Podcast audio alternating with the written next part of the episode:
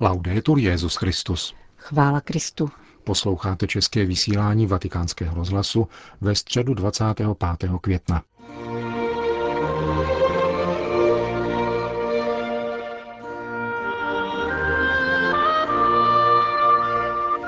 Na svatopetrském náměstí se dnes po ránu sešlo 25 tisíc lidí na generální audienci. Zahájilo je čtení z Lukášova Evangelia, které podává podobenství o bezbožném soudci a neodbitné vdově. Petrův nástupce se ve své katechezi zaobíral modlitbou jakožto pramenem milosrdenství.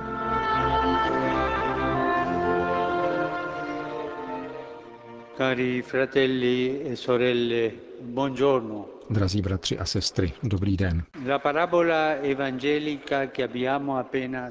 Evangelní podobenství, které jsme právě vyslechli, obsahuje důležité poučení. Je třeba stále se modlit a neochabovat. Nejde tedy o to modlit se občas, když se mi chce. Nikoli. Ježíš říká, že je třeba stále se modlit a neochabovat, a podává příklad o vdově a soudci. Soudce je mocná osobnost. Je povolán vynášet rozsudky na základě možíšského zákona. Proto biblická tradice doporučovala, aby soudci byli lidé bohabojní, důvěryhodní, nestraní a nepodplatitelní. Naproti tomu tento soudce se Boha nebál a na lidi nedal. Byl to soudce ničemný a bezohledný, který nebral v potaz zákon, ale dělal, co se mu zachtělo, podle svého zájmu. A na něho se obrací vdova, aby jí zjednal spravedlnost. Vdovy spolu se sirotky a cizinci byly nejslabšími kategoriemi společnosti. Práva, která jim zajišťoval zákon, mohla být snadno pošlapána, protože šlo o lidi osamocené a bezbranné a stěží je mohli uplatnit. Samotnou chudou vdovu nikdo nehájil. Mohli je ignorovat a upřít spravedlnost. Tak také sirotek, cizinec, přistěhovalec. V té době byla tato problematika velmi živá. Vzhledem k soudcově lhostejnosti užívá vdova svoji jedinou zbraň a nepřetržitě se dožaduje, aby se jí soudce zastal. Předkládá mu svůj požadavek spravedlnosti. A touto svojí vytrvalostí dosahuje cíle. Soudce ji totiž nakonec vyslyší. Avšak ne proto, že by byl pohnut milosedenstvím nebo svědomím. Jednoduše přiznává, zastanu se té vdovy, protože mě obtěžuje. Jinak sem bude ustavičně chodit a trápit mě. Z tohoto podobenství vyvozuje Ježíš dvojí závěr. Pokud vdova dokázala přesvědčit nepoctivého soudce svým ustavičným dožadováním, tím spíše se Bůh, který je dobrý a spravedlivý, zastane svých vyvolených, kteří k němu volají ve dne v noci. Nenechá je dlouho čekat, ale zastane se jich rychle. Proto Ježíš vybízí, že je třeba se modlit a neochabovat. Všichni zakoušíme chvíle únavy a malomyslnosti, zejména když se naše modlitba jeví jako neúčinná. Ježíš nás však ujišťuje. Na rozdíl od nespravedlivého soudce, Bůh vyslyší svoje děti neprodleně, i když to neznamená, že tak učiní v tom čase a tím způsobem, jak bychom chtěli. Modlitba není kouzelná hůlka. Modlitba pomáhá uchovávat víru v Boha a svěřovat se mu, i když nerozumíme jeho vůli. Sám Ježíš, který se hodně modlil, je nám v tom příkladem. List Židům uvádí, že v době, kdy jako člověk žil na zemi, přednesl s naléhavým voláním a se slzami vroucí modlitby k tomu, který měl moc ho od smrti vysvobodit a byl vyslyšen. Toto sdělení se na první pohled jeví jako nepravděpodobné, protože Ježíš na kříži zemřel. List Židům se však přece nemílí. Bůh opravdu Ježíše vysvobodil ze smrti a umožnil mu nad ní plně zvítězit. Avšak cesta k tomuto vítězství vedla skrze smrt. Zmínka o vroucí modlitbě odkazuje k Ježíšově modlitbě v Gecemanech. Ježíš, kterého se zmocnila úzkost, prosí Otce, aby jej zbavil hořkého kalicha utrpení, ale svojí modlitbou, jež je prostoupena důvěrou v Otce, se plně svěřuje do jeho vůle. Avšak ne jak já chci, říká Ježíš, ale jak ty chceš. Předmět prozby se stává druhořadým. Důležitý je především vztah s Otcem. Tak to působí modlitba. Proměňuje touhu a utváří ji podle boží vůle, ať už je jakákoliv. Protože kdo se modlí, uchází se především o sjednocení s Bohem, který je milosrdnou láskou. La parabola termina con una domanda. Podobenství končí otázkou, ale nalezne syn člověka na zemi víru, až přijde. Touto otázkou jsme všichni varováni. Nesmíme upustit od modlitby, i když není opětována. Modlitba uchovává víru a bez ní víra vrávorá. Prosme Pána o víru, která se stává ústavičnou a vytrvalou modlitbou, jako u oné vdovy z podobenství. Víru, která se živí touhou po jeho návratu. A v této modlitbě zakoušejme soucit Boha, který jako otec, pln milosrdné lásky, jde v ústrety svým dětem. Pieno di amore misericordioso. Grazie. To byla katecheze papeže Františka, který v závěru generální audience věnoval pozornost několika aktualitám. Oggi ricorre la giornata internazionale Na dnešek připadá Mezinárodní den pohřešovaných dětí.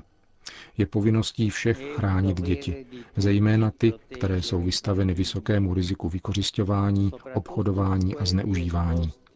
Kéž občanští i náboženští představitelé pohnou svědomím lidí, aby byla odstraněna lhostejnost vůči strádání osamocených a vykořišťovaných dětí, které jsou odlučovány od svých rodin a svého sociálního kontextu.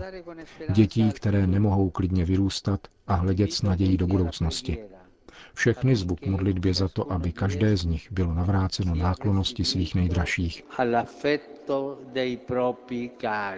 Zmíněný Mezinárodní den byl zaveden roku 1983 na památku šestiletého Etana Pece, uneseného v New Yorku 25. května 1973 a nikdy nenalezeného. Podle Mezinárodního centra pro ztracené a zneužívané děti se sídlem v USA ročně na světě zmizí beze stopy 8 milionů dětí. V samotné Evropě je to za rok 270 tisíc dětí. Svatý otec potom obrátil pozornost k zítřejší slavnosti Božího těla. Domani Roma Zítra v sedm večer budu na náměstí svatého Jana na Lateránu sloužit mši svatou, po níž budeme adorovat nejsvětější svátost v procesí do baziliky Santa Maria Maggiore. Římany a poutníky zvuk účasti na tomto slavnostním aktu víry a lásky k Ježíši, skutečně přítomnému v Eucharistii. A zcela nakonec po společné modlitbě odčenáš papež ještě improvizovaně připojil. Minulé pondělí došlo v milované Sýrii k několika teroristickým atentátům, které přinesly smrt v stovce bezbraných civilistů.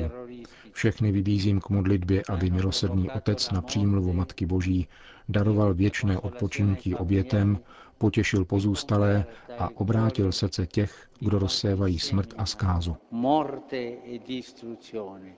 Po společné modlitbě Zdráva s Maria Petrův nástupce všem požehnal. Padre e Figlio e Spirito Santo. Amen.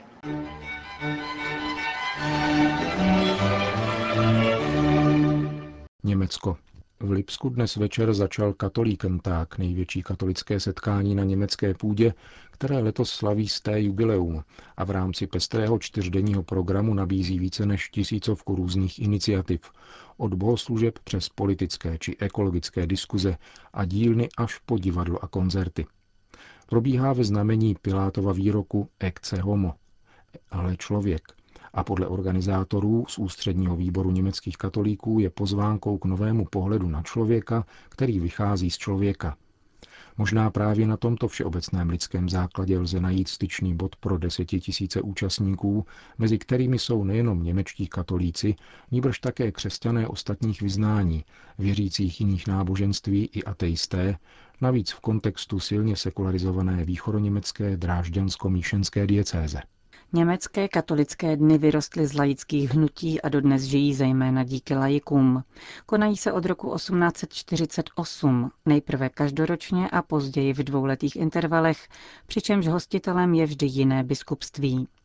Nezanedbatelný je samozřejmě státní příspěvek. Město Lipsko po ostrých diskusích poskytlo milion euro z celkového téměř desetimilionového rozpočtu katolikentágu kromě 80 budov a prostranství, kde se bude setkání odehrávat.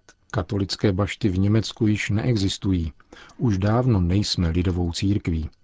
S takovou představou se musíme rozloučit a pohlédnout skutečnosti do očí, soudí však kardinál Rainer Maria Velky. Někdejší berlínský a nynější kolínský arcibiskup popisuje svůj vztah k německým katolickým dnům v knize, kterou organizátoři setkání sestavili z rozhovorů se stovkou známých osobností z církevního i mimocírkevního prostředí. Kardinál Velky nicméně poukazuje na možnou sílu církve v diaspoře, která jedince mnohem častěji vyzývá k osobnímu vyznání víry. Snad i kvůli popsaným okolnostem zažil letošní katolikenták při svém zahájení premiéru. Na Lipském hlavním náměstí zaznělo video poselství papeže Františka v Němčině. Těší mne, že jste přišli v tak hojném počtu. Chcete ukázat lidem v Lipsku i celém Německu, že žijete radostí, kterou dává evangelium. Oslovil papež schromážděné a přešel k motu setkání. Ejhle člověk. Ukazuje velmi pěkně, na čem záleží. Nikoli na vnějším úspěchu či aktivismu, nýbrž na schopnosti zastavit se, upřít pohled, věnovat druhým pozornost a dávat jim to, co jim opravdu chybí, řekl dále. Každý člověk touží po společenství a pokoji. Potřebuje mírové soužití. To vše však může vyrůst pouze tehdy, pokud pečujeme o vnitřní pokoj srdce. Mnozí lidé naopak žijí v trvalém spěchu a mají tendenci smést všechno kolem sebe. To se projevuje na našem vztahu ke stvořenému, ale také ke stvořiteli. Dopřejme si proto čas, abychom opětovně vstoupili do klidného souladu se světem a jeho tvůrcem, doporučil svatý otec. V modlitbě a kontemplaci hledejme důvěrnost s Bohem. Důvěrný vztah k Bohu je oporou našeho milosedenství. Jak miluje Otec, tak milují i jeho děti. Povolme Božímu milosedenství, aby se nás dotklo v dobře vykonané zpovědi, abychom dokázali být stále milosednější, jako Otec. Moto z tého katolikentágu však odkazuje také ke zmučenému a trpícímu Kristu, kterého můžeme zahlédnout v trýzněném člověku dnešní společnosti pokračoval papež. Všímáme si, že okolí posuzuje hodnotu jeho života a ve stáří či nemoci jej nutí k rychlé smrti.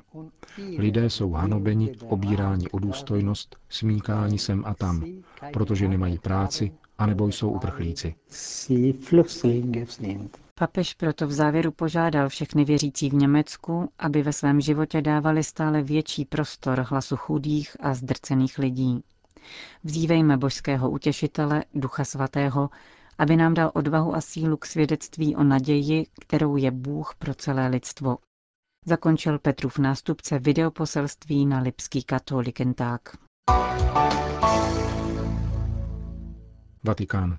Dítě s těžkým onemocněním prožívá situaci nejvyšší bídy. Lékařská věda na ní má reagovat nejvyšší měrou lásky, která se stává službou a neprovádí selekci.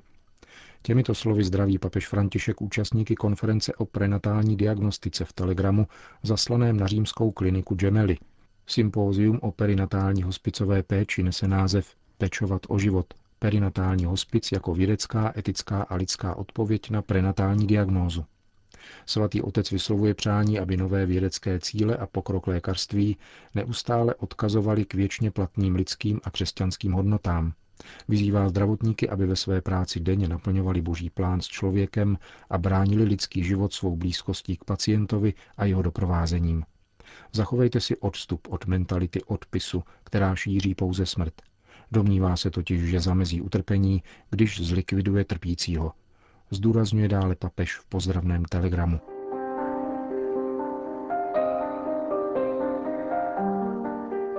Končíme české vysílání vatikánského rozhlasu. Chvála Kristu. Laudetur Jezus Christus.